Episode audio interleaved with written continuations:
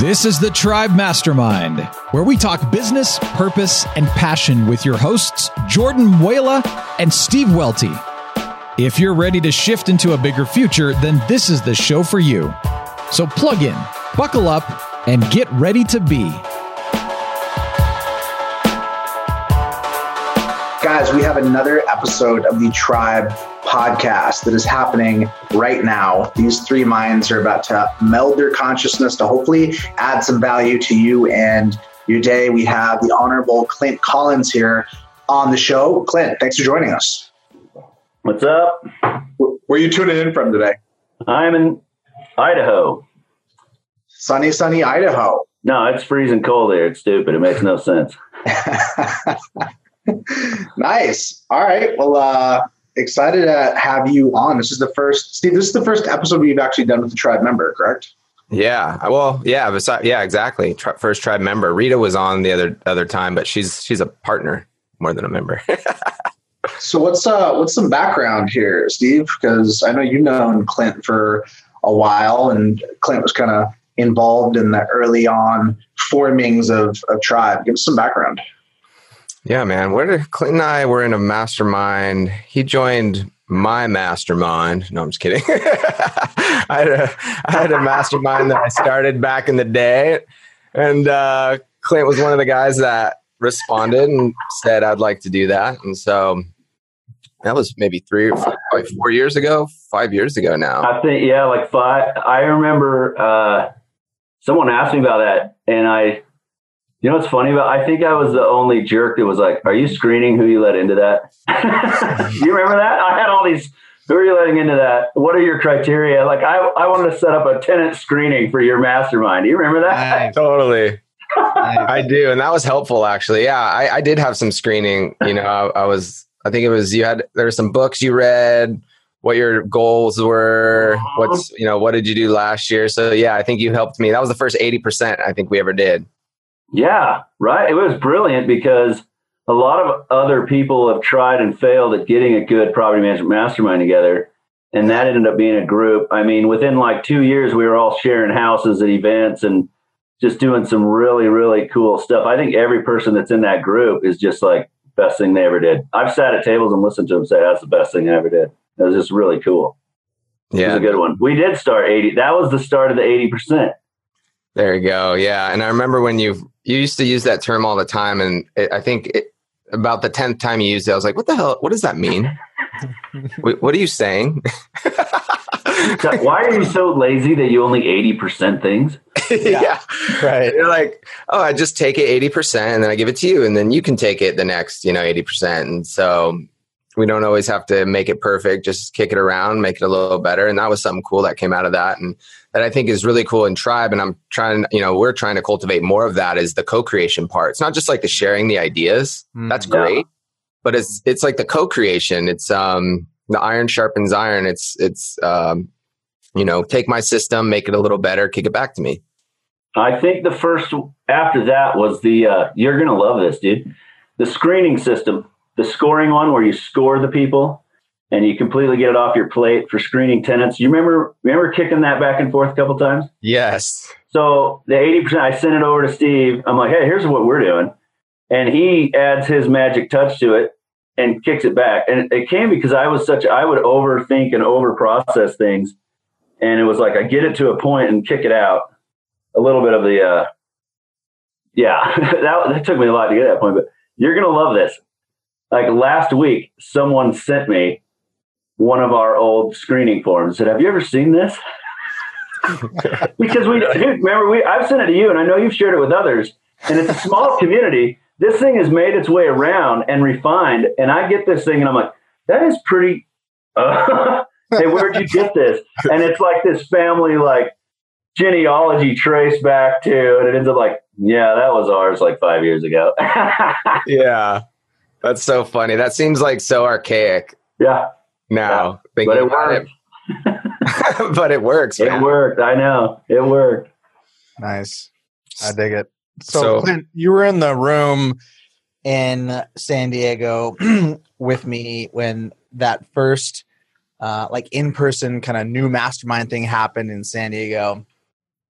And you probably remember like I do, like it ended and Steve like kind of pitched tribe and you could like see him kind of like sweating a little nervous with it, which I like I loved. Like I love being able to see somebody going through like the birthing pains of like starting oh, something. man. I was so scared. the bravery that it calls out to, to do something new, to have courage and to put I wasn't even the guy doing it, and I was like sweating and I was like, I even, I'll admit, dude, I was like the guy that was like, are you really going to do this? that scared me to death. Oh my goodness. That's what's so great about the Steve, dude. threw it out there. Yeah. Thanks, man. Thanks. I, I remember, yeah, I went to Clint uh, a couple hours before the end and I was like, hey, man, should I do this? Like, what do you think? I was probably like, like, oh, hell no. You were like, it's up to you. Because uh, cause that first event, it, it, it was good, and and I think people got value, but um, I learned a lot.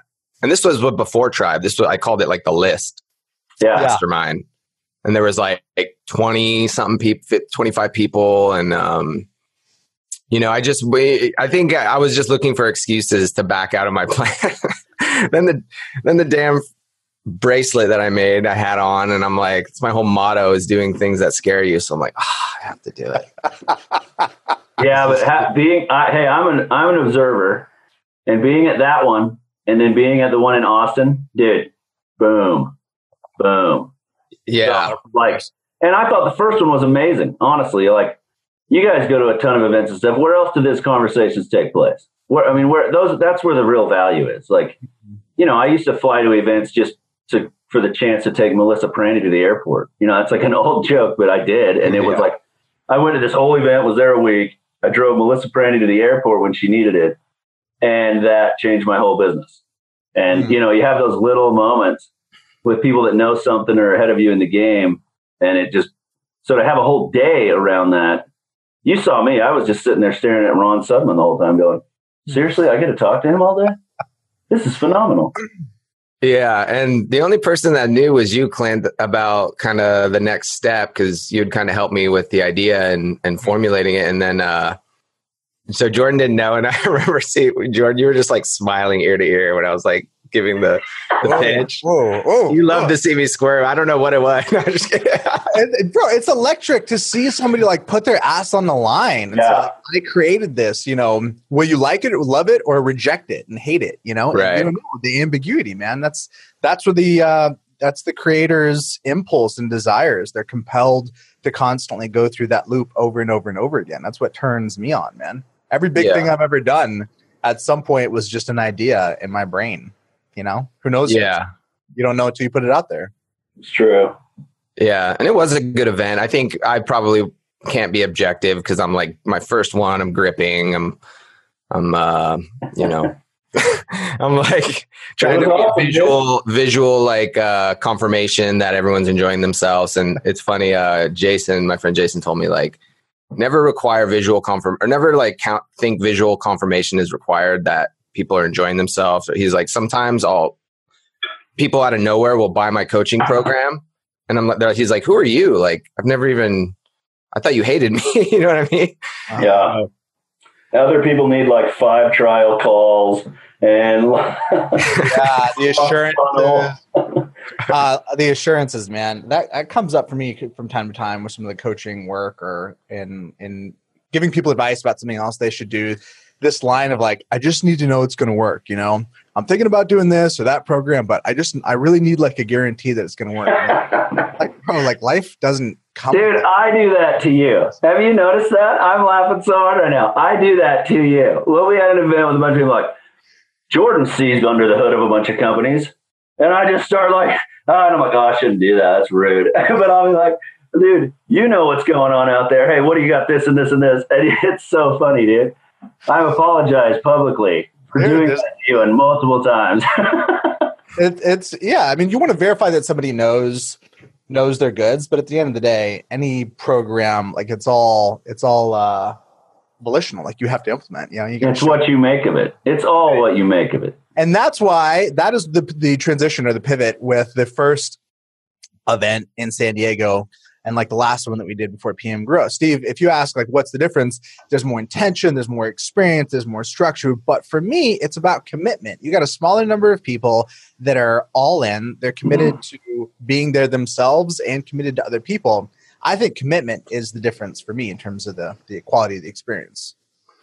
Yeah, commitment was definitely the uh, the catalyst. I think the the important part but uh, we also did put a lot more and that's what i wanted to do and that's why i was fired up to start this mastermind was i saw so much of the value from masterminds but then there's no structure there's no format and so to actually get a little get some money and make it a business and then be like okay now i'm gonna actually put my thinking hat on and jordan and i and other people who helped um, you know clint helped some ideas and stuff uh, of like what what are we going to talk about? What's what's the real issue here? Um, uh, you know how are we going to pull out what's really going on? Because a lot of times the problem we think you know is not the tactical issue we think we're having. A lot of times it totally. starts with our mindset and our our way of being in the world and mm-hmm. and uh, kind of just like we're going the wrong direction to begin with you know? I dig it. So that's a great segue. So clint walk us through your career and your background. For those that that don't know, you're kind of like a, a ghost now in the industry, right? Like if you've kind of had um, the cycle of going through the exit, you'll you'll show up for for a moment, you know, yeah, up, and then and then you're out. But like, how did you get to this point? What's your background? And I don't know. Maybe I'm just an old dog. I don't know uh, why that is, but it's the truth. I can't sit through the full week of anything anymore.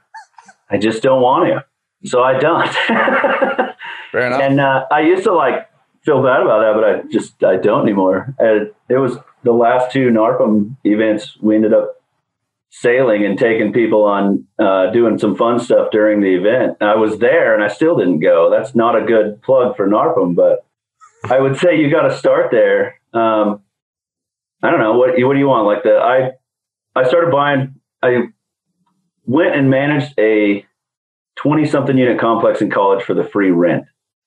And uh, this is because we were working on a dog farm before that. They like did sled dog racing, and we were I was picking up dog crap all day, and we got free rent for that. I was just after free rent. Here we are, skip to 20 years later, and I still just am looking for free rent. Let's. but no, and then just built from there. Uh, started buying properties. That's probably the different angle I am. You guys might have noticed at one of the masterminds I asked, "How many of you like own units?" Mm-hmm. And I am amazed that we went that path. The, the, we we were buying properties first, and and then we figured out how to manage them. And I'm a high fact finder, so I go and I tour all the franchises, thinking we're going to buy one of those, and I I do. I just go. That's how I met Ron Sudman and and uh, all the awesome people that are doing franchise. We were almost doing that. Um, created some great friendships there, but just and then we started getting asked to manage for other people more and more, and it just grew from there. But all of the reserve money went towards our portfolio. And I think you just, I think you move through the world a little differently when you become, the goal is to become our biggest client. So I, I, you know, the property managers don't buy property and invest in property. I like, you're missing out on insider trading and it's totally legal. Like that's how I look at it. Like seriously, I'm 15 to 20% ahead of all the other investors if it's in my management company because all that passes through. And I, I'm just baffled by that because it really feels like insider trading. Well, when that hits, when your portfolio hits a certain point, you just kind of move through space differently. And it's very different. Like when I first started NARPM, huge, huge shout out to that. All these services and stuff that are available now weren't really there. So NARPM was just so awesome. And you'd go there and just have these connections. And, you know, I remember uh, Tony um, yeah, he took like five minutes to talk to me when we were starting out. And and we really connected. And I would go to the conference for that five minutes Tony would talk because he'd come up and be like, Hey man, how are you doing out there? And we'd talk and I would keep I that, that was like my goal. Mm-hmm. So when Steve threw out the mastermind like five years ago, I had gotten into the consulting out in Guam. Uh, my company was running really well. And uh I'd, I'd gotten to where I would leave it for longer periods and it'd get even better. And uh, when Steve threw that out, that's what I was missing. I kind of got separated from the community of property managers, and that connectivity uh, is what that brought back. And if you notice, like you know, there's commitment and the other things, but this last event we went to, there's a connectivity that starts to happen. Uh, and I've heard sometimes it takes a year in a group, but I think our group has done it in like three, four months because of the WhatsApp and the, and the staying in touch. Um, yeah. They start to feel connected. And what happens is people start to share more. Mm-hmm. And it's go, go, giver, man. Uh, people start giving way more. And I'm always like, I, I leap right to that. I love, I love sharing. But it's funny to see people react. Like some people will give back, and other people just be like, "Yes, give me all that." And they're not usually the ones that don't last. But that's kind of that's the shortest, most not give you as much detail as possible to how I got where I am right now. All right, so so just that last piece though. So you're running a management business for a while. You have the intention of using it to build your own portfolio, take advantage of the deal flow, um, make those investments. Eventually, you get to the point where you want to be out and you have an exit. I'm just curious for those that have thought about going through an exit. They know it's on the horizon sometime for you. What was the triggering event, and like what was your psychology? Um, oh, great process. Um, when you build a good management team around you, you got to provide opportunities for them to progress up. If you surround yourself with growing, learning humans, but you sit on top of the throne, a Game of Thrones reference, someone's going to try to kill you or they're going to leave. But you're sitting there and you need to either open other offices, have other leadership positions. Um, mine was okay, I'm in the way. Like, but I started as a receptionist, you know what I mean? And I checklisted it and then moved up property manager, checklisted it, moved up, accounting, checklisted it, moved up, all the way through the company.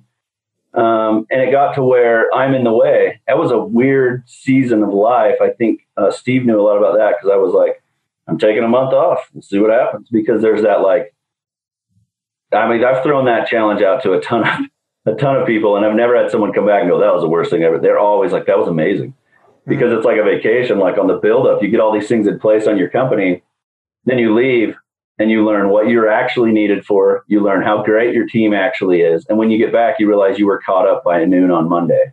Mm. And you're like, I really am not as special as I thought I was. Mm-hmm. But they, I had to provide those upward positions and even hit a point, you know, we sold our main management company at one point to provide even more upward mobility as they try to go and do a national property management company. It's kind of fun. And that was a good opportunity for some and not for others. It wasn't, uh, the best of fit for me. But uh, now I'm starting back over. That's the interesting thing.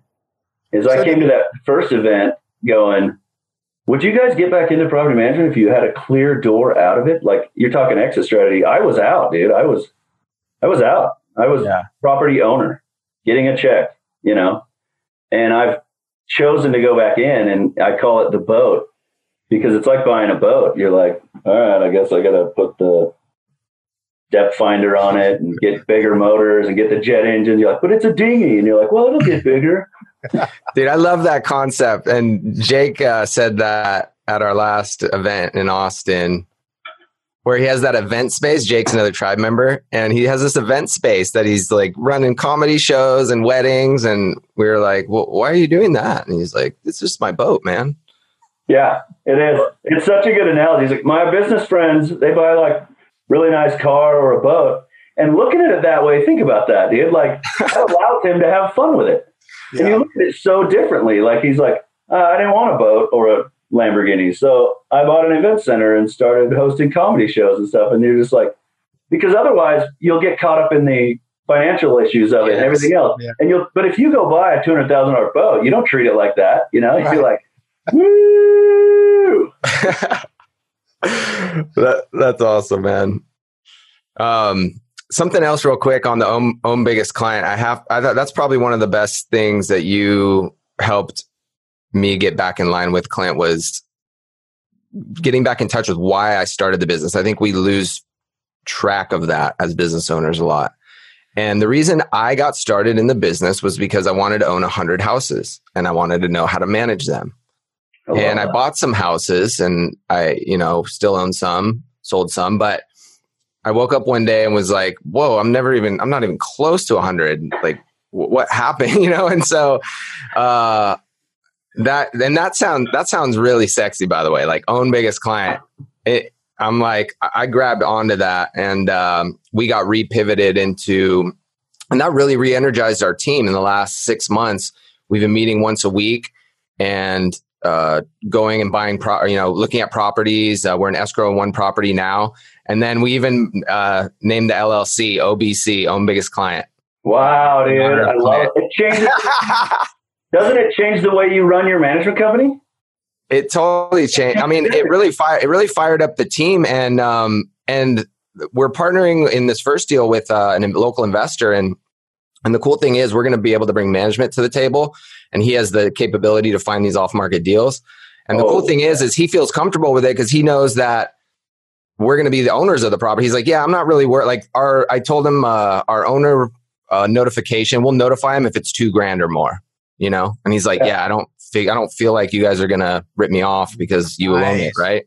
Dude, you just turned your, all of your staff into property owners. yeah. I'm not kidding. They will walk differently. They'll talk to your clients differently. They'll talk to tenants differently. You know what I mean? When owners call in, they get a different treatment because we're all on the same team now. How often are you with property managers where it's like this conflict? Like there's a bit, you get that negative death spiral where they say, oh, tenants suck, all oh, these freaking greedy owners, ah. And it's like, first of all, no. right. But I wanted to ask you, Clint. So, like a couple, a couple people are going to be in the LLC with me, and uh, a bunch of people opted out. But when you say we bought properties, who's we on your end? I'm just a sucker for the we language. Always okay. have been. Sorry. Okay. I got I got my master's in vocational rehab. I'm one of those guys that should have never been in property management. Like uh, my wife on some, partners on some. Uh, we, it's usually there's usually other people besides me. You know what I mean? Like yeah. Okay. What have you ever done that's like I, I, I, ah? Uh, no, uh, the first one we would be my wife and I. Uh, yeah, you could go through like there's always we. I don't know. Yeah. I'm sorry, I do that all the time. I, I like getting called out on that too. What do you mean we? uh, yeah, that might have been just me. But, but did you have any? The question is, did you have any employees or team members that all that participated? I went a different route. Like Jake Dirksey has one too, and I Steve did a great podcast interview with him about this team one. But I went a different route. I had so many people asking me like, "Hey, how do I get into this like rental property stuff?" And I'd have these long conversations. I'm always like to help, but they wouldn't do anything. Like, there's one insurance agent I know of, and hopefully he never hears this because like every two years he's like, "Clint, I really want to buy some property," and I'm like, "Yeah, we met for lunch the last two years and two years before that. Have you done anything yet?" so I switched it with my team because the team sees this to uh, anyone that would ask me, I'd say, hey, read this book and then let's get together and talk about it. You get this stuff in your head, and then I, will go all in with you. And I'd give them the book, I'd, you know, buy, give them the book, and uh, it was a Millionaire Real Estate Investor by Gary Keller. Nothing, nothing deep, nothing. It's like 101, right? Millionaire Real Estate Investor. It's his basic principles. But the, the, the point was, if they won't read the damn book, they're probably not going to actually buy a property. So it created that barrier. Well, this is what happened on my team. I started high as we started thinking that way and moving that way and building a team. You had these people who uh, did it, and so it was like read the book. And so they saw uh, Tyson is his name comes out of college. He's he's uh, hey, how do I get into this like that? And I go read this book and we'll talk, man. You bet, anytime. And he did. Two weeks later, he's like, hey, I read the book, and I'm like, oh crap, okay. so then I start guiding. I go, if I was you, I'd buy owner. He's right out of college. I go, I'd buy owner occupied, and I'd buy a new house every year, and I'd move up that. And, and I got him connected with a really good agent, and we we would look at him. We'd go look at the properties with him, and we'd run the numbers for him and stuff. It was really kind of fun. And the other people in the office saw that. So then the next person I hired was someone that knew him, and he started buying properties. And pretty soon you have this team of investors. Uh, Tyson has six homes right now, and now he's moving into the multifamily world and moving up and doing more. But he started real just out of college, no money. How do I do this? And I was like, well, for you, this would be the path. And that worked out really well. So I never had the employee fund. I always wanted to. I love like Jake and Steve, and there's these other people out there. Well, I'll talk to them about it, and I'll be like, and I'll be kicking around for like six months, and I'll come back to them and be like, hey, I'm still thinking about it. They're like, oh, I started that. Like I get that from Steve and Jake all the oh, I started that. I got an employee fund going. I'm like, oh man, why do I overthink that stuff? but no, I ended up with investors on my team and they ended man, they're not going anywhere because now they have the in-house management and they're not going anywhere and they it, it was really good. It is really good. And, and, and I actually enjoy that more than a lot of other things, like seeing them. That's fun. You know, that's the good stuff. When you mm-hmm. see people changing their lives and doing that, you have to bring that to property management because otherwise you'll end up like kicking your dog and beating your wife or something. I know Tony used to have a line like that where it was like just you'll end up miserable, you know, if you don't. And that was like uh, I never did that stuff, by the way. I, I don't kick my dog. hey, Clint, I wanted to ask you. So, you know, you sold your last company, and then you've got the new one going now. It's a smaller portfolio that you're kind of treating like your your your fun project and whatnot. But way fun. Yeah, like how, how you said you were having a lot of fun with it. Like, how are you balancing? Being in the weeds versus having fun? Are you just looking at it differently, or are you saying like, "Hey, I'm going to get really dirty for like six months, and then I'm going to hire someone"? You know, like, like, how are you? What's your outlook on this business look like? All right, I'm going to mastermind this with you guys right now. Okay, yeah. do it. The first time in the business, I was like, "Kids got to eat." Right, so the company had to make this before I could. Oh, there's a great new marketing thing, or I need this employee. I can't hire them we can't go backwards. You know what I mean? Like you got kids, uh, like we had to eat. So it was like bare knuckle climb the hill. And there's a few acquisitions in between there, sold some uh, portfolio type acquisitions, bought some offices, tried starting offices from scratch in other areas. Um, so I do have a lot of the um, start new offices versus buying your way in. We did a lot of stuff like that. But this one feels really different because um, I don't know where to, I'm funding it. So, you know, to start with who, we've learned so much. Like, you know, like we've learned a ton. So, right off the bat, I'm in the red. Okay. Like, I could buy it and I could, uh, we took the family out to Hawaii for three months to just be there while I kind of work on the deal. We really, we really just screwed around. It was awesome because the owner and his wife weren't that like they were moving real slow. But I've been working on this one for like four years. I used to run these acquisition campaigns and like you know, and uh, closed the deal right before the end of the three months. So I'm like, oh crap, I need to be here. And I started having like this PTSD, like seriously reaction, like it was early days, like steering the headlights, like I gotta be here, I gotta work 12 hours a day, I gotta make this pure hell for six years. You know what I mean? and uh because yeah, I, I, even had uh, some partners that I did a bunch of stuff with back out on that one, and I was like, it makes too much. This one just looks too good for me, and I loved. I it just was. I, I always said after we sold and after I was complete, I said if I go into this again, it's going to be high rent area, leasing fee in the marketplace, and behind the times on. You know, everybody's not using one of the popular property management marketing companies. You know what I mean? Yeah. This one hit all the marks, and I was helping this couple retire, so there was that element to it, and they were having some issues. So I close on that, and I found the Who. I said, okay, I'm gonna start with Who, but the Who is getting my pay. You see what I mean? Like, okay, the yeah. company makes this much. Normally, like Clint goes in there and works, and we scale it, right? In this case, I went, I want a Who, I want this software, I want this for this, and this for that. Boom. Okay, so now Clint is running a company that's losing money every month. Mm-hmm. And it's funny because as I call people who don't know the background, they're, they're the ones that like, have you seen this? That's how I got that screening report sent back to me. Like, well, since you're new, I thought I'd share some stuff with you. I'm like, oh, cool, yeah, that'd be great. And they and that's how I, got, I was like, yeah, we actually created that like eight years ago. Oh yeah, it was like embarrassing. I, but yeah, so I'm running it way more in the startup mentality. I mean, I heard the other day like that uh, tenant cloud. You know, like we made it free for three years. Like that was. Phenomenal. I was like, that's that's a great idea, but I'm not going to do that. I can't have this be free for three years. It's totally different, but you know what I mean? Like, yeah, the different mentality. So what we're doing now is way more forecasting and projecting. Like, where do you where do you spend? That's going to make you know the lines cross. Black crosses the red or whatever. Uh, your income passes your expenses. Now, I have other projects, you know, and other businesses going on. So this is like a division. When I go CFO style on it and talk, this is a division, and this division loses money, but I feel like it has the most blue sky. Mm-hmm. Um, but where I struggle is where to just where to dump the money. I it'll cross. Well, I mean, it'll be profitable in like four months, and all that was to accelerate it. You know what I mean?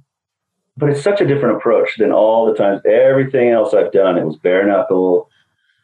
Mm. Jordan, where would, where would you dump the money, Jordan? Yeah, man. There's, so there is so much going on here. What's interesting to me hearing you articulate this is like Clint, you're speaking very gutturally from your personal experience, but there's a lot of clear ideas and paradigms that are implicit in what you're stating. So here's some that covered. The first one was was gripping that impulse of like, man, early on there's some ambiguity here. What should I do? Just like bear hug it with effort and just work so freaking hard. I get sucked back into that too. Steve, I know you have that impulse from time to time.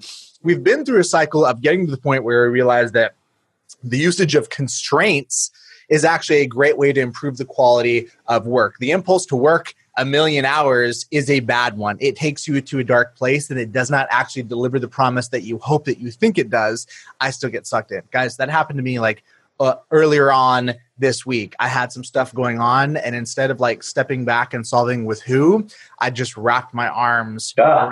So I'll, I will admit that I am am guilty, but we're on the same page in terms of how to solve for it. So what you're saying is you're early in the business cycle, and from day one you're trying to take the enlightened route. You're trying to solve with who and to stay in that owner box, and that you're still, you're losing some money in the process so that's a really interesting thing because anytime we start talking about a justification or a rationalization for losing money, it's a little concerning, right? We hear folks say things all the time like, uh, I'm, I'm losing money right now, but I'm staffed for growth. And then the natural question is, well, are you growing? Or what growth looking like looked like historically up to this point? So I'd love to hear some more nuance from you. Like, how are you?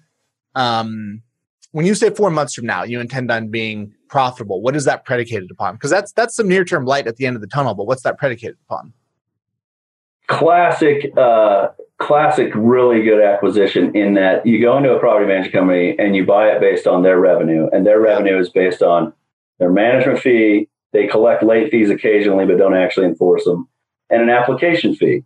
Hmm. And so you go, yeah, I'll give you three times on that because you know that your system, the management fee is only like 40 to 50%.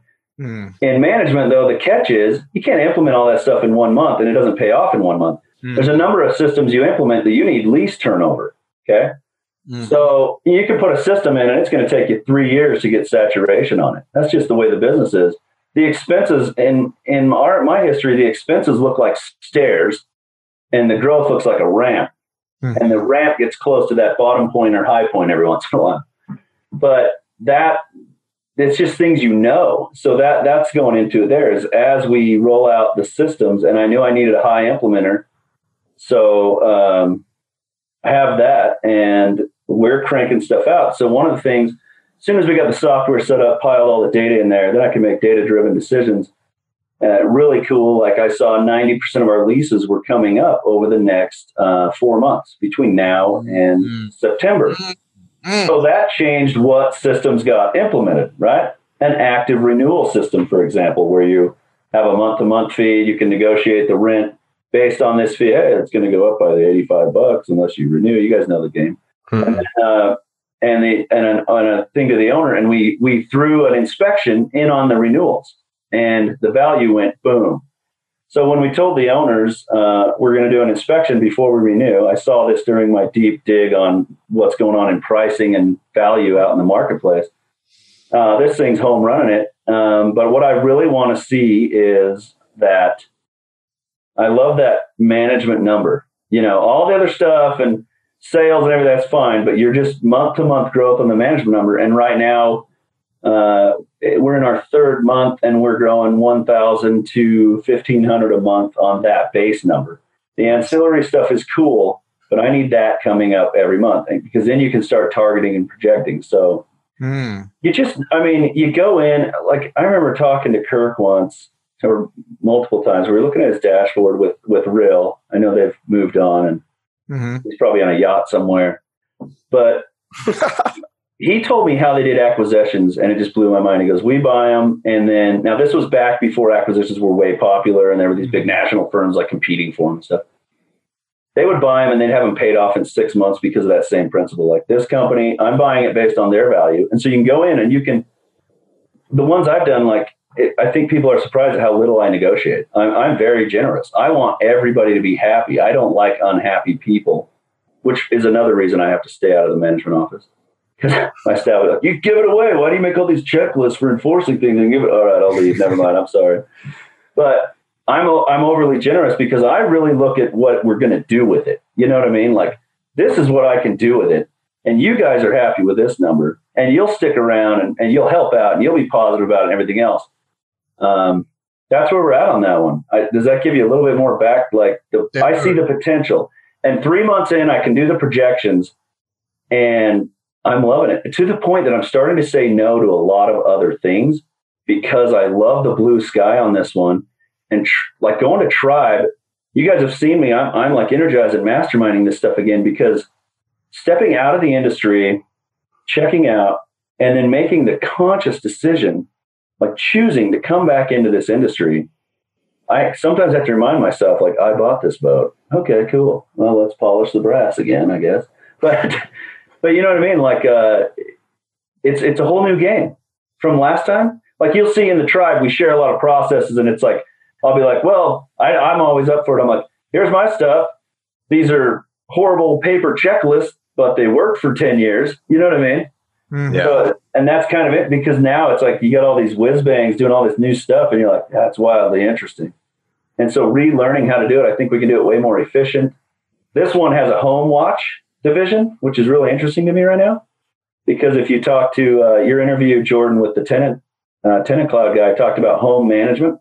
I want that for my home. When he was saying that, mm-hmm. like I live in a house and I want to just be able to. One time I had my house on my management company so I could just turn in work orders because it's like I need the baseboards replaced because they got some water damage. And I'm never going to get to that. It's a classic electrician that never wires his own basement, right? Yeah. Mm-hmm. When he was talking about that home management, that's what's happening in Hawaii, Phoenix, Florida. And this company had a division of that because the people that want that were calling property management companies and saying, Hey, can you do this?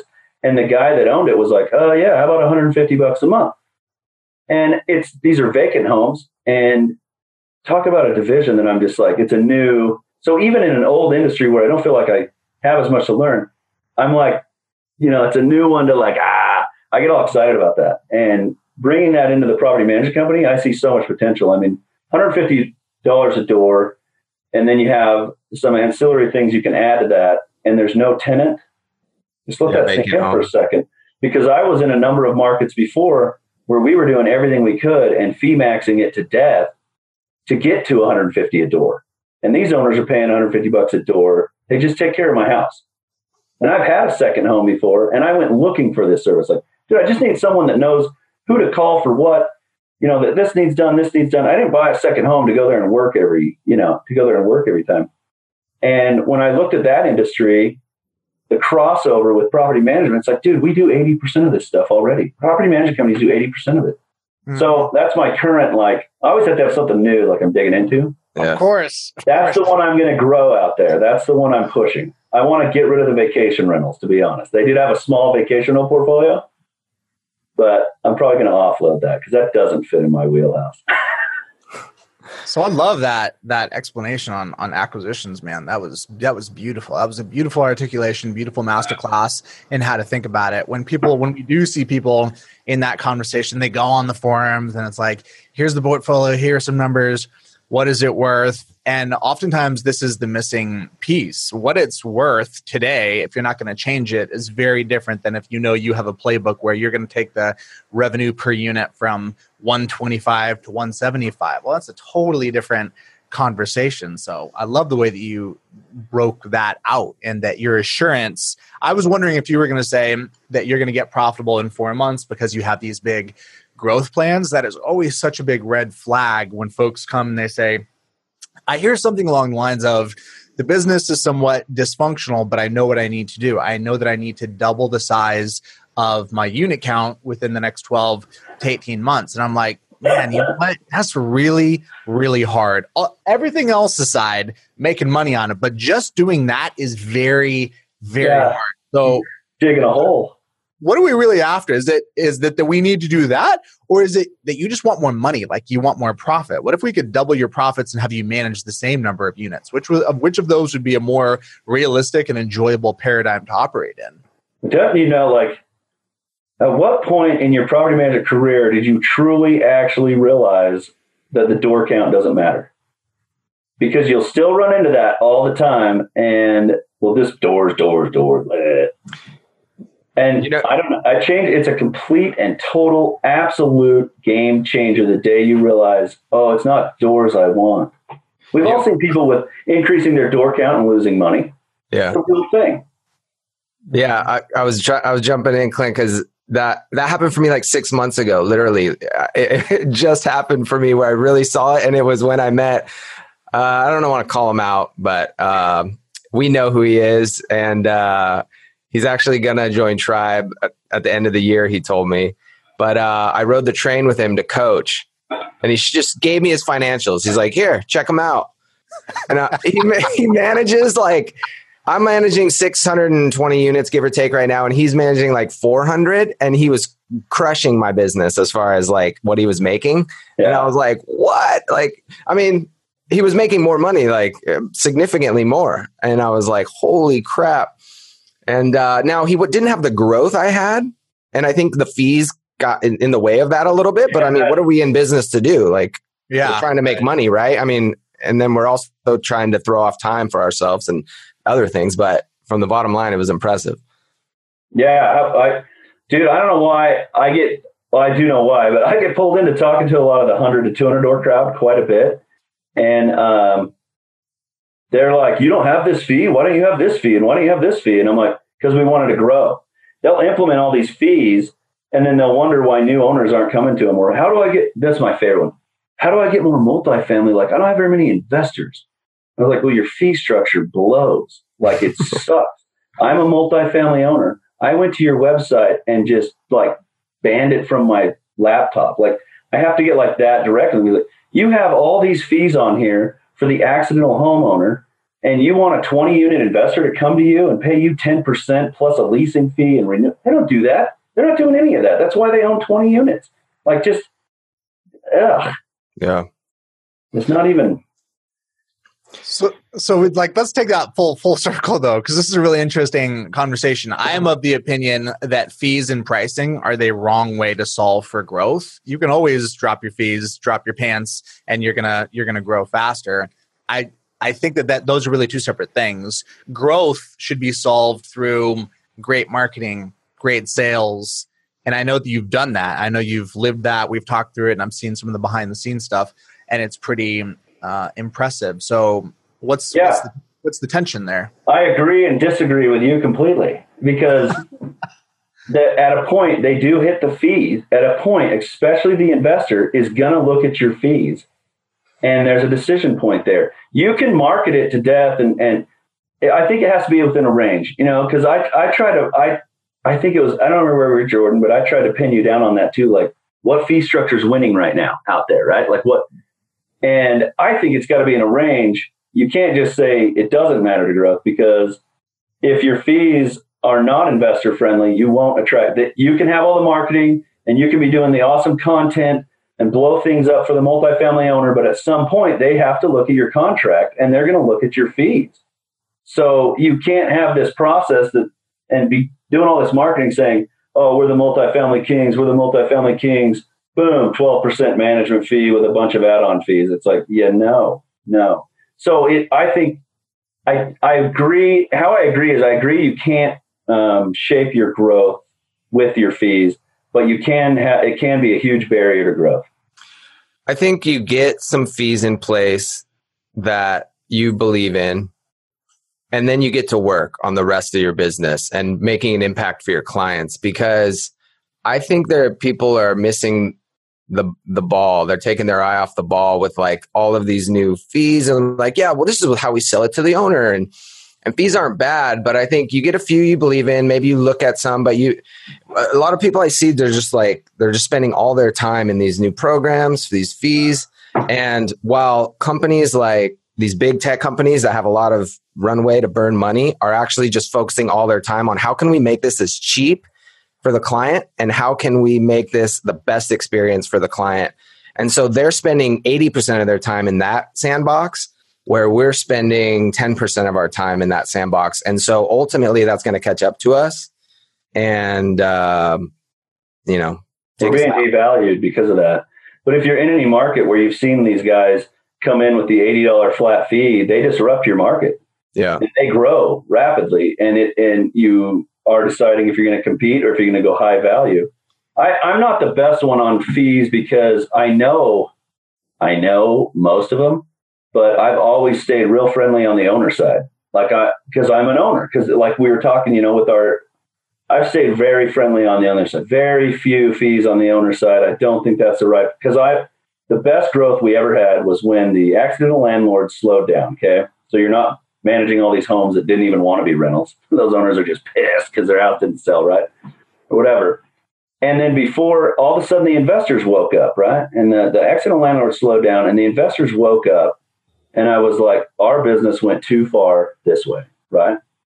And when the investors woke up, you kind of went, okay, so man, I really like these people. You know, like it's just a it's just a different approach to it. But you if you weren't in the right position for that transition, when you didn't, you know, we we've all heard about the companies that went all in on single family uh, it's like our last tribe call. Um, a couple of them that do multifamily were saying they don't leave you. Like they've seen that. What's you know what's crazy is the people that do large multifamily. They'll say they'll make comments like even the tenant cloud guy. You'll catch this all the time. They'll be like, "Oh, I would never do single family again." but you know, so yeah, they don't leave.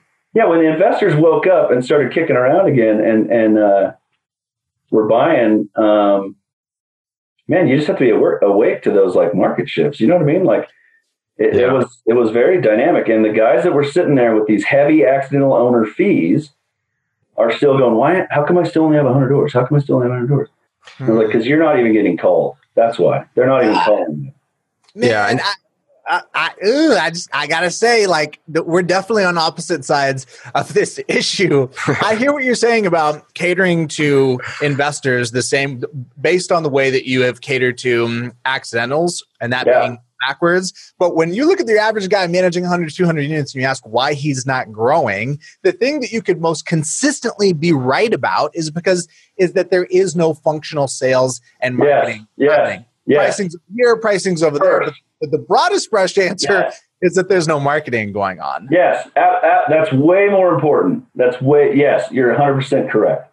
You're 100% correct. And Clint, didn't you tell me one time, and i I feel like I'm seeing this now, that the people that are just feeding the owner to death are losing them as fast as they can add them. It's a churn. You'll see this in the, I don't know if I'm allowed to say this, but I, You'll see this in a lot of the real franchises. So when I was going deep on, and I was calling franchise owners and going and touring their offices, um, real will let you fee max to death. But what I found with talking to the actual franchise owners is, hey, uh, owners get sick of 70, 80, $150 charges every month, just added on. Like, so there's a real expense to uh, churning owners, you know, there's a real expense to that, to bringing them on and losing them at the same rate. Yeah see that quite a bit. And yeah, because they they own a house with no appreciation, and then they buy it for cash flow, and then they're like, "Huh, I'm losing money. Actually, this isn't fun." And then they get out of it, kind of. No, they it's not what they they're not making money. Yeah. Uh, what I was going to say was when the when the investors woke up and and our owners loved us and we were real owner friendly. Our our my favorite growth period was our owners started buying more properties. Now that's the ultimate success for me as a property management company. Yeah. Is these guys own property.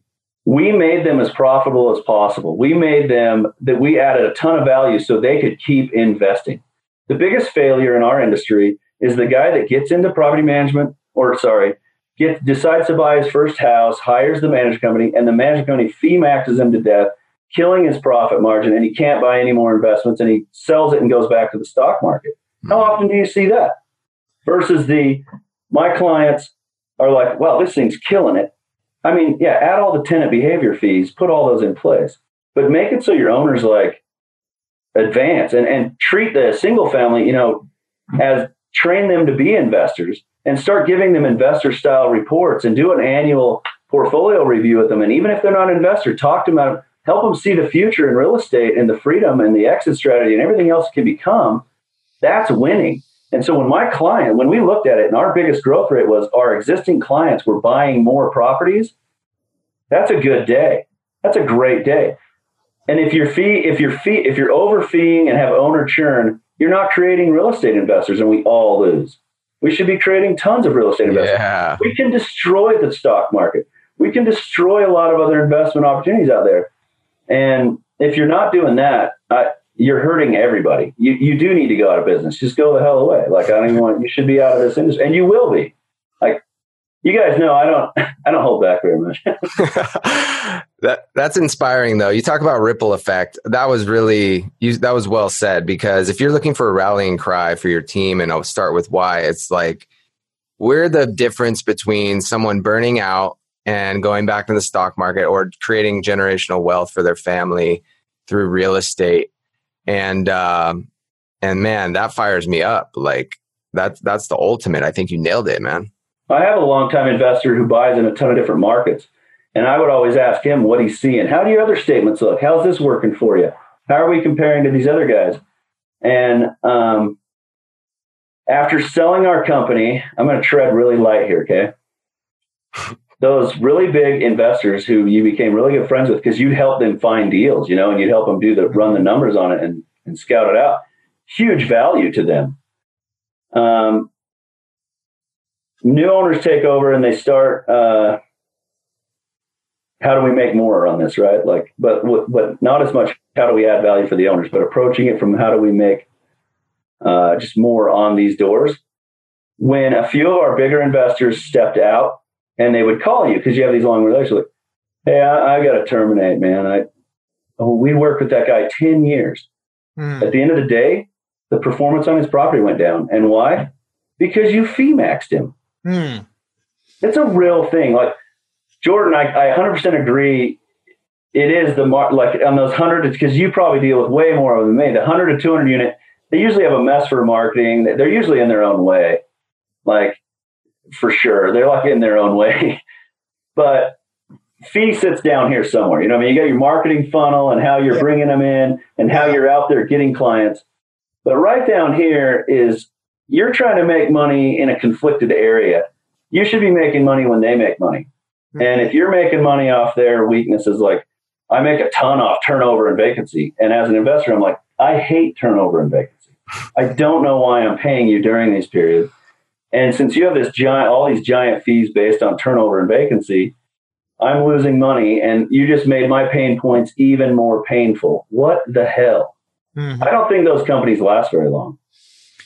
Yeah, that that totally makes sense to me, and that's something that I'm less dogmatic about for sure. There's a million different ways that you can drive the fees, and I I definitely hear what you're saying in terms of having segmentation around the type of owner because their requests, the way they interact, are different. And so it makes sense to have a different pricing profile for them. The thing that I'm the most dogmatic about is for folks that are managing accidentals. If your rents are 1500 or less, the target range that we advocate internally with profit coach clients is that 15 to 20% of, of rent. That would be the target range of what you should be shooting for in terms of your revenue mm. per unit. Mm. If you have a investor that's going to be purchasing a bunch of properties then you know you got some some scale considerations and you could modify. But that 15 to 20% of rent can be expressed with a giant base management fee with heavy owner fees tenant fees. I mean you can feel the mix. Right. And overarching there is definitely alignment for sure. You got to make sure that marketing is not papering over misalignment uh, in the interests of the client. I think you're going to love this. So I've been in markets where the average rent was like 700 bucks. That's when you get really good at fee max because you can't survive off 10% of 700 yeah. bucks. Yeah. Then you go hang out with guys like Steve and some of the others in our in our long mastermind group. They're like the Californians and high rent area guys that are like, we don't have all this. They just like their eyes glaze over on fee max. And it's like, we're making our manager fee makes this worth it. Mm-hmm. so I go out, I'm in Hawaii, crazy high rents, but guess what? They're not doing. These they're not cash flow. These aren't, there's not very many multifamily owners.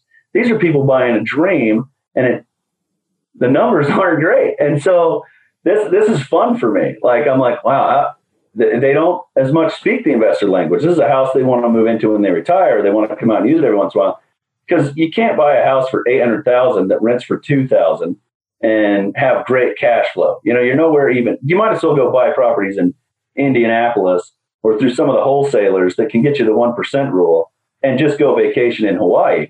So this has been really fun to try and see, okay, how can we make these better? Well, that's what's shifting it to the total home services, protecting their investment. They want us to protect their investment. It's not as much of a cash flow conversation. That's been really, really interesting to go down that path. Like, mm-hmm. okay, this is very different. I sold my cabin because of this, but th- these guys are okay. We need, they have a house out here and they want it cared for, and it's moving us in that direction. It's that it's a really fun uh, experiment because I'm like multifamily investor minded big time. You know, like I'm like, or no, I shouldn't say multifamily. That that sounds like 200 door properties. I'm talking portfolio investor minded. It's uh, that one's kind of fun, man. Well, I think you're in a good uh, position to take the people that have these property like that's the problem i have with the annual portfolio review for our clients and stuff because the numbers don't look that great right? Yeah, um, yeah i'm not going to do that and i should clarify steve i'm not i can't do that in hawaii. I right. thought i would and i'm like oh this this thing sucks. Right i mean when you factor in appreciation and stuff things look a lot better um, and there's there's you know different ways you can look at it but what we're starting to see and what we're going after, and I think Clint, you're already in a great position to do, is we're having these people all the time from because we're talking about investing in our videos and stuff like, hey, I want to I want to buy a cash flow in another area or something. Do you know where? And so there's these places they can go buy these turnkey places in Memphis or wherever it is. But the, I think that the gap is they don't tr- they don't know where to start and they don't trust anybody. So like if you're the trusted advisor Mm. We have uh, yes. uh, Bryce on our team right now going out to Kansas City, going out to like St. Louis, these different markets and establishing relationships and using that as a to build our portfolio number 1, but also number 2, hey, we have 600 owners that we want to bring with us to this market. Um, and and they'll you know but we want do well by us and then have build the trust and then we can you, they can come over i think you could do that similar thing with your hawaii people going into idaho or some of the other places you consult for Oh, you want cash flow? That's over. You know, we're able to play the nation yeah, now. Like, we're able to play the nation like the stock market now. Yeah. I mean, I mean, look at how automated and centralized a lot of the property management services are. So you can one of the uh, there's a wholesaler in in uh, in Indiana who basically left California because he couldn't get the one percent rule. This years ago, and took off on a road trip across the country looking at properties until he found. He landed in Indianapolis. It's, a, it's an awesome story because um, he found the 1% rule. He's been there for six years wholesaling property. Like, but now as an investor, I can sit in Guam and buy properties in Indianapolis and have good management. And you know what I mean? Like, you're able to, okay, California's going down, Kansas City's going up. You know what I mean? You're yeah. able to just, man, the, and the data's there finally. I don't think the data was there 10 years ago that we have now. I, it's kind of it's kind of getting really cool how well you can invest nationally. In, yeah. In hey, I, I want to ask one more question uh, about Tenant Cloud. You had mentioned that these services. I'm so excited about that as an owner. By the way, becoming yeah. So this is my question. So you said it's so cool. You're considering using it on properties you own. Now sure. that scares me because you're a big time and freedom guy. And if the service is that good, it like it's still going to require your your brain, right? And it's still going to require some of your time, even if it does all the fun stuff. So, like, am I not seeing it, or? Okay, so let's say you own over fifty doors, right? Right. You start. Let's you know how many of the people in our NARPM space manage for clients with over hundred doors? Say eighty doors. Not very many, because there is a point where the NARPM crowd fee structure does not make sense for the owner. If you go to the um, what are those conferences? I don't know. It's it's not IREM. It's uh anyway. IMN. You go to IMN. Every property management company owner should go to an IMN conference because there'll be a panel at some point where someone talks about self-managed versus hiring out. Mm-hmm. And this IMN is all these owners, right? Uh, mm-hmm. Investors. Okay. And it's very eye opening when you see that there is a bad taste in over 50% of the people in there in hiring out the property management. Mm-hmm. And they you'll you'll sit in there and you'll see and just go in there, just tear back all your bias and go in there with a completely open mind. You know, I'm a huge fan of going to other, like go to an NAA conference because you'll see what technology's coming our way. You'll see what stuff's coming our way. You go to the IMN conference, you get to be around owners that are scaling portfolios, portfolio owners, and see how they talk about property management. It's a completely different vibe because of all those bad ones out there and you know and this and that or they hit scale and there is a scale I get excited about because okay, 3 4 years ago we went looking for like I think software is going to be free. I think property management software should be free. And I I just signed up for Propertyware again and it was cheaper than what I was paying before because they're just grabbing the they're grabbing the screenings and the the rent payment and they've realized that we're running millions and millions of dollars through and they can grab little transaction fees every month. I mean, there's tons and the free software race, and it wasn't a clear winner. But now there's a couple that are kind of the clear winners. And when they get talking about being able to automate, we're, we're this close. All you need is that you need like the Uber task guy. Okay. Like I need to be able to put a task on, Hey, in Kansas City, I need someone and I have it checklisted to go do this at a property. And there's people on there that go do physical tasks in Kansas City, like an Uber driver, right? And you can see they've got 287 reviews and you'll pay 20 bucks an hour or whatever per task. You'll pay 20 bucks for this task and they can go do it, whatever it looks like, right? I know that these things exist, but when you when you get out of it and you start looking, what are we missing in the marketplace to do this completely remote? We're this close, dude. We're this close to just being able to manage properties nationally without having brick and mortar in every place really easily um, because of how much we can centralize. So I look at going, okay, I could move my portfolio to Tenant Cloud. This is my own fun, like building and then build my systems around fill in the gaps right okay so how do i do a turnover inspection in tulsa oklahoma but build everything out and in some markets they already have that plugged into that software they're going that direction and that's exciting to me they're like okay his frustrations were my frustrations in that interview he was talking to jordan about where he's like you got five different uh, management companies with five different statements coming in and you need someone to centralize it we actually hired a uh, accountant that was on bigger pockets to just centralize all of our property data and give us one report. So we're doing the statement that way. Um, it's a real issue for the portfolio investor that how, how segmented it is.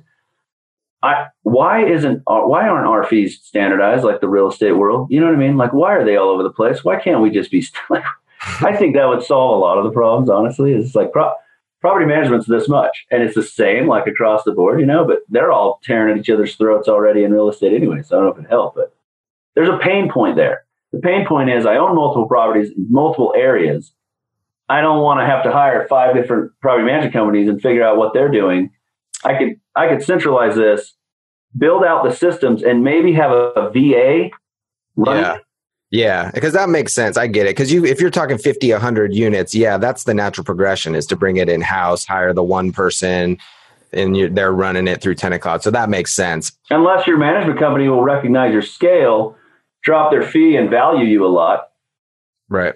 Which some have, but if you go, it's a real, you know, at some point, especially if you have all the systems, you break 100 doors in your own portfolio that 10% adds up. Jordan, what's your take on, you know, what disruption like that level? Uh, it was really interesting to hear you say that, Clint, because I feel like a lot of folks look at Tenant Cloud and they take solace or comfort in believing that you can't do what we do. The local guy with the boots on the ground is always going to be the best, et etc. That's that comforting pushback in some cases, it's delusional because the person on the ground simply isn't that great. In other cases, there may be forms of leverage there, but I mean, you're pretty dismissive of it, and you do. you're a property manager, like so. What does that? What does that mean for the? It's offensive. It's offensive. what is the unique advantage of the property manager, the boots on the ground? What's the edge that that person is going going to have that software won't have? Well, I look at the vacation industry. Um, you know, like six, seven years ago, someone stood up in a NARPM room where they they did that horrible open mic thing. Oh my gosh! about cat piss. Oh, I'm leaving the room. Here goes two hours. But someone got up and said the vacation rental market is so self managed that that's going to come our way. Seventy nine percent of properties are self managed. And we have got to stop this. From, uh, she goes on this fear based rant and um, I just remember thinking 79% are self. And I was digging into the vacation world. Well, okay, vacation properties turn over every week. Why is it easier to self manage my vacation rental than my long term rental?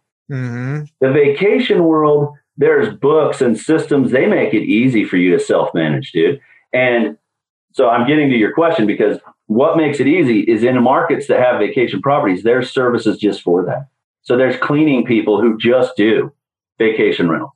They love their, you know, they they they will come around and they'll they'll do the they'll do pictures, they'll show what's damaged. This is a cleaning person.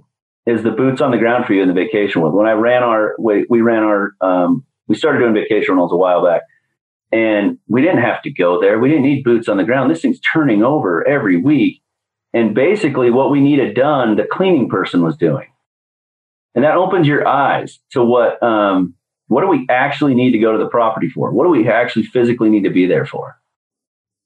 Uh, when I say it's offensive, I know it's not a popular thing to be in the management industry going, I think we have like two or three years. I think we're being disrupted right now. Like, I think we're being disrupted right now, and some people don't even see it. Yeah. That's offensive.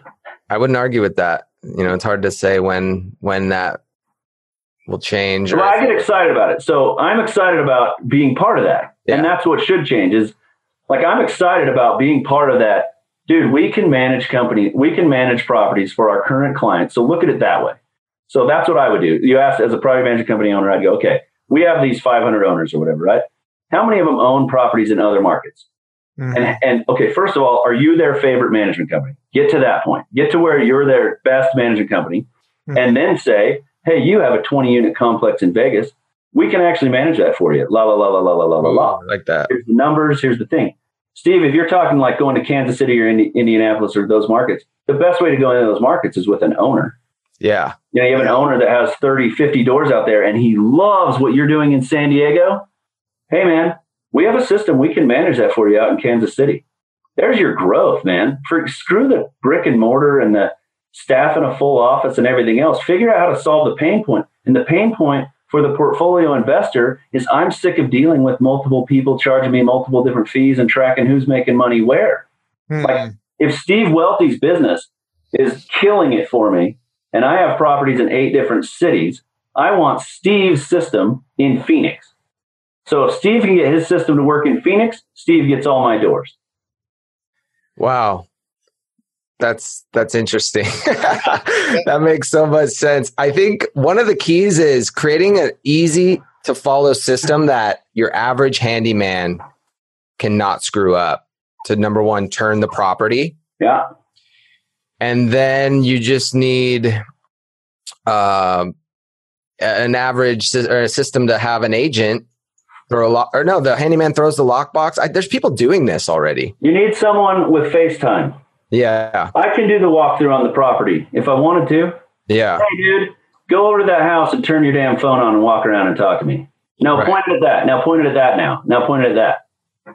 And so I could take my best property manager in San Diego and have them you just need you need someone to go do it and we're this close you know and in some markets we're already there and your best property manager can actually walk them through the walk the walkthrough now you'd want it to be checklist and systemized and here's exactly what you do but the vacation mark, the vacation industry, the vacation rental industry already has this completely bolted down because the services came there. So like what Jordan was talking about, that's that's your real value is if you have the services available. So a really good management company in Indianapolis, say, that has a team that only paints houses or a team that, you know, that you see in the multifamily, if they open those services up to you, then your management is awesome because now you can provide those services in Indianapolis, but run it through your management company in San Diego that make sense?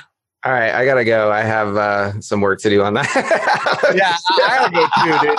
So, so listen, I, I, got an episode with a guy named Alex Nig with a company called um, Propify, I, I think it is, coming out next week, and it's like on the same thing where they do a they provide a service for both software and back off services in the vacation rental space. It's national. They have this crazy system for doing all this stuff. This is really interesting but it clarified for me clint that what you're doing is basically having a preference towards a certain type of client. What I'm picking up on is that you believe that the investor is the tier one, grade one client because of the fact that they're willing to spend, willing to buy more units. They're extensible. You can branch out into other markets. There's more potential loyalty. So it sounds like, in large part, some of this pushback on pricing, et cetera, is simply because you just have more of a bias towards being one. You are one. You own a bunch of properties. You have more empathy, more bias, and more belief in building the business around investors. Am I hearing that right, or am I putting words in your mouth? Yeah, but I want to add one thing to that. The guy that comes to you with his first rental home could become an investor.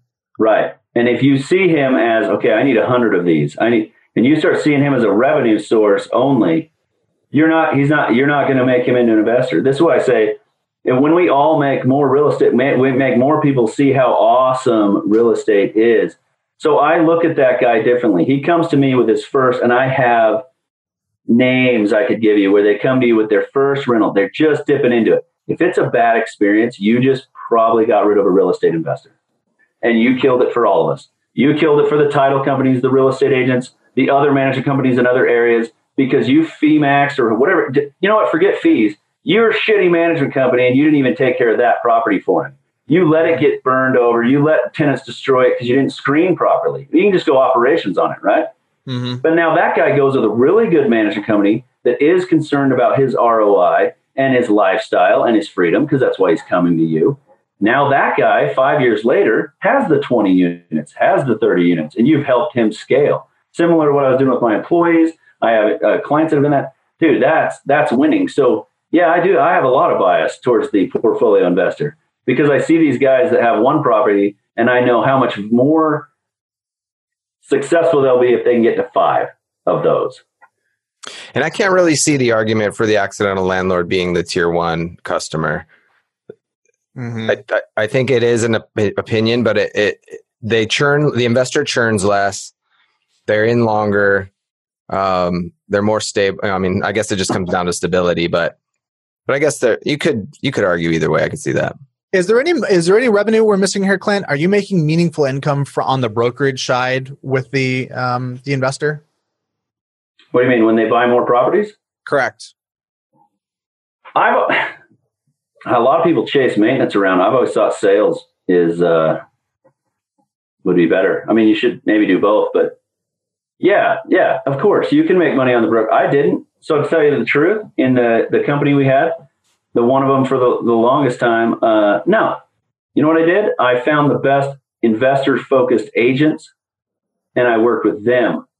And the best clients, they would tell their clients, say, okay, how many times do you see an investor buys a fourplex and then comes to the management company? Okay. Because the agent told him it's going to rent for this and it's going to do all this. And then they show up at the management company and you're like, oh, you bought a dog. Right. Versus these agents to say, hey, we're going to meet at that. We're going to go look at four fourplexes, and Clint or Ralph from the management company is mm-hmm. coming along, so he can run rental comps for you, and because he manages properties all around this, and he'll give you the actual numbers. No, I let let the realtors make their slice. Let you know that was then, right? Obviously, you you can grab that chunk, but there's a lot of things you get into in property management that create a conflict of interest for the investor. Once again, if I bring all my maintenance in house and I just sit there and raise the rates and raise the rates, if I'm not doing maintenance to, to do better, to if I'm just trying to, man, I mean, you can bring it, bring sales in house, bring maintenance house, bring all this stuff in house. I get it because that's you know, and you control way more of it. But if the investor's not winning, you're losing. I guess that's what I should say. Like if you if you're doing the brokerage and you are better at it, which you should be because you have a management company, and if you're doing the maintenance and you are better at it, than what they can get out of the phone book, then yeah, you're winning and you you can control way more of it. And they can be even more successful because now you're helping them buy better properties right at the beginning. You make the money when you buy the property. Uh, and then you can you can help them win when they uh, do their maintenance and stuff because you're not bilking them to death trying to kill them. Uh, you all of those are to help the investors win. If you have that, that's my bias. Is like, yeah, bring maintenance in house, but it better be to help the owners as in, it better be the you better be running the maintenance the way I want it. I want it done on my investment properties. If you're just to uh, plumber charges me 150 bucks an hour, and you're to hire a handyman and have him do plumbing and charge me 145 an hour, you're not my management company. But if you're to be like you hear uh, them talk. But if you say we have a painting team because we have a thousand units, we have a team that only paints doors, and we have a team that does this, and we we offer that scale to you. As that was one of the best things we did was like, you know, you see like these rent protection and uh, eviction protection things. Where they make sense is because you're a small investor, you have one or two properties. We manage a thousand properties. There are huge advantages to owning and having a thousand properties. We're going to bring that scale to you because we can spread that out. We only do one eviction every two months. Now, if you have one eviction hit yours, it's going to hurt. What we're doing is, I think a management company can do is bring the advantages of scale to the individual investor. And that's how we can clean your carpets for cheaper. We can help you find your next property for cheaper. We can offer you rent protection and spread out all the risk amongst all our owners. Huge value add for the for the and that's what will make him become a scalable like wow, I can retire at age 40 because I built this portfolio because I had a good partner in it that was out for my best interest. Mm-hmm. You see why I can't talk much at a lot of events? mm-hmm. to just piss people off sometimes. Like, but that's how I make my living. I know that's how you make your living. I just disagree with it. So if we just if we take it full circle and we dial in on the levers that you're actually advocating that are being moved by this strategy, I'm hearing that your organic acquisition is going to be strong, which lowers your customer acquisition cost, and hopefully your churn is going to be lower. And as your churn goes down, it'll improve your unit lifetime value. Um, those are like the specific levers I'm imagining would be influenced in this model to make this viable. Would would you say that's those are the primary levers that that make it have parity with somebody that's purely focused on revenue optimization? Yeah, I hate those meetings where you're talking revenue optimization and no one says how is this better for the owner. But here's a number that nobody tracks that they should. How much in-house growth did we have this year? So how many of our existing clients bought more properties this year? Like, okay, you added 100 doors this year. How many of those were bought by existing clients because you made them enough money to keep buying real estate?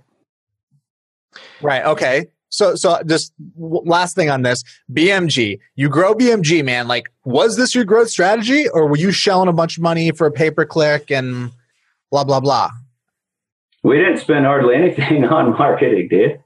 We were doing, yeah, we were, we were making videos and informing and teaching uh, ahead of time. We did, we had almost no pay per click uh, budget. We, um, we were big on community marketing and video and and teaching and giving the information away for free online and partnering with the right real estate agents.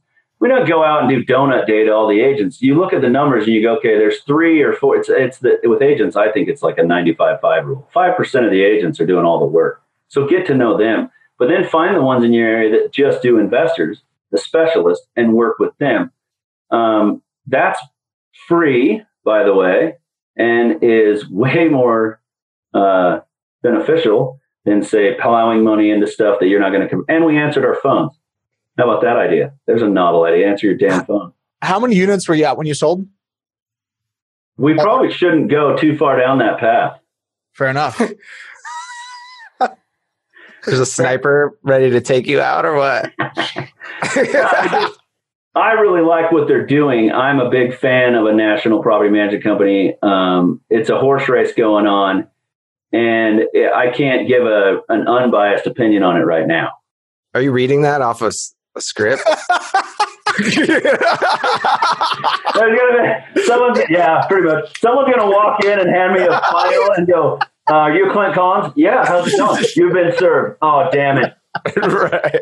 no, it's just you got to be honest, right? Like, there's okay. one company that gave me uh, that's that I'm still helping and uh, gave me a good check, so that's not a good area for me to comment on. It's all good, yeah. man. I hear you. I was just wanted to quantify the growth impact. The bottom line is that you had you had significant growth. Your numbers look like what the kind of numbers that somebody would be. Yeah, but to answer, you know, better answer to your question is absolutely the whole time because we were investors first. Yeah, we were investors first, and to grow our portfolio, our portfolio needed to make money. Yeah. Okay, I dig it. It's just a really different. It's just it's two different strategies. It's hard to conflate the two. That's what I'm taking away, Steve. Is you know, well, wait though, because look, start asking Jordan for the fun of it. You work with a ton of property management company owners. Ask them what their exit strategy is, and ask them if they own real estate.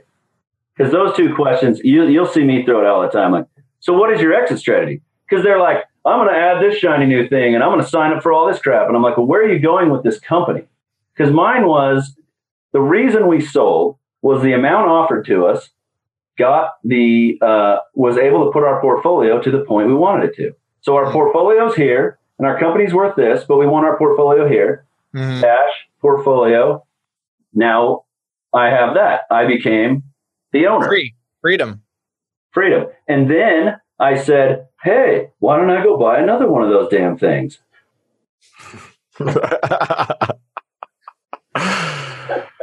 awesome, man. Yeah. I, this is really cool. What I'm taking away from this is the investor mindset is so important. And when it's absent, you lose focus because we're trying to focus on the customer, but the customer is the investor. So if you're thinking investor first, you're making sure the investor wins. If you look at uh, Chris Clothier at PM Grow, who's managing 5,000 plus units, he said 65% or something of his growth came in house. That's that. Yes. Yeah. And Most so, people don't know that number. Yeah. And so I'm really interested personally and like we're we're about to, you know, start buying some places out out of state and now I'm thinking no, we'll manage it ourselves. We'll figure it out. Like, because that's the, that's like the next thing that that's whatever, that's where it's going. So almost a real world, you know, scenario. And then telling owners like, Hey, we're out here, you own out here, you know, following owners different places. Uh, that's kind of new and exciting to me. So that's a couple yeah. takeaways I got, man. That's it. Could be, if you don't, someone else will, Steve. Yeah. You don't manage their property in Kansas City. You help them find it. Someone else will manage it. And guess what they'll do next? Fee maxim. No, they'll do such a good job. They'll take over their property in San Diego. oh, right. right, right. Because they'll unlock the box and figure out how to do it. I, I love these challenges, man. That's what I get excited about. Like, it's coming. Come on. We all know it's coming. So be a part of it. Totally. Man, you guys are gonna like snipe me into starting a property management company just like remotely.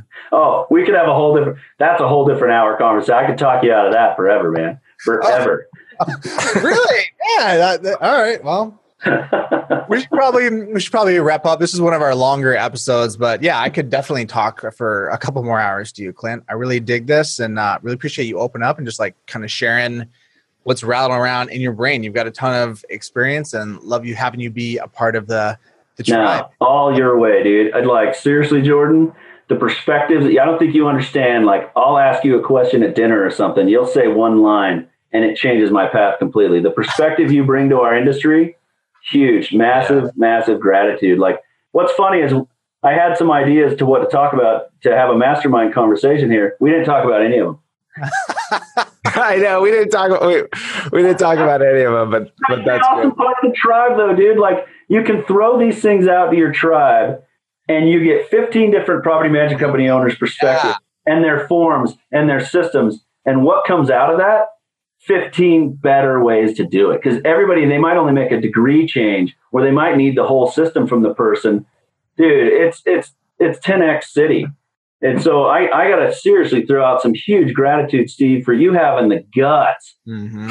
to make that pitch we were laughing about earlier to just say, I want a mastermind and not, not free because now it's an act. It's like when, when you go to these new events like Door or Growth Summit, right? You go to Growth Summit versus what we had before Growth Summit and you see, oh, it might be worth it to pay for these things. So they're professionally managed for us. You know what I mean? Right. and that's what I see going on with Tribe. It's like, dude, this is next level, man. This is awesome. So I, I owe a ton to you guys because as I dive back in the industry, to be connected with you guys and be able to throw things out of that tribe. Uh, when I said like that, like we were talking, Jordan, where you plow into it and you throw everything in your backpack and think you have to do it Mm-hmm. It's my connection with you guys and through the tribe that has made it like I can do this in four months now. It took me six years last time. I'm going to do it in four months this time because of you guys. Awesome, man. I appreciate that. That's huge. Did you enjoy this episode? Please share it with a friend and leave a review on iTunes. If you'd like to find out more about joining the tribe, go to tribemastermind.com to understand why the best and brightest mastermind with us.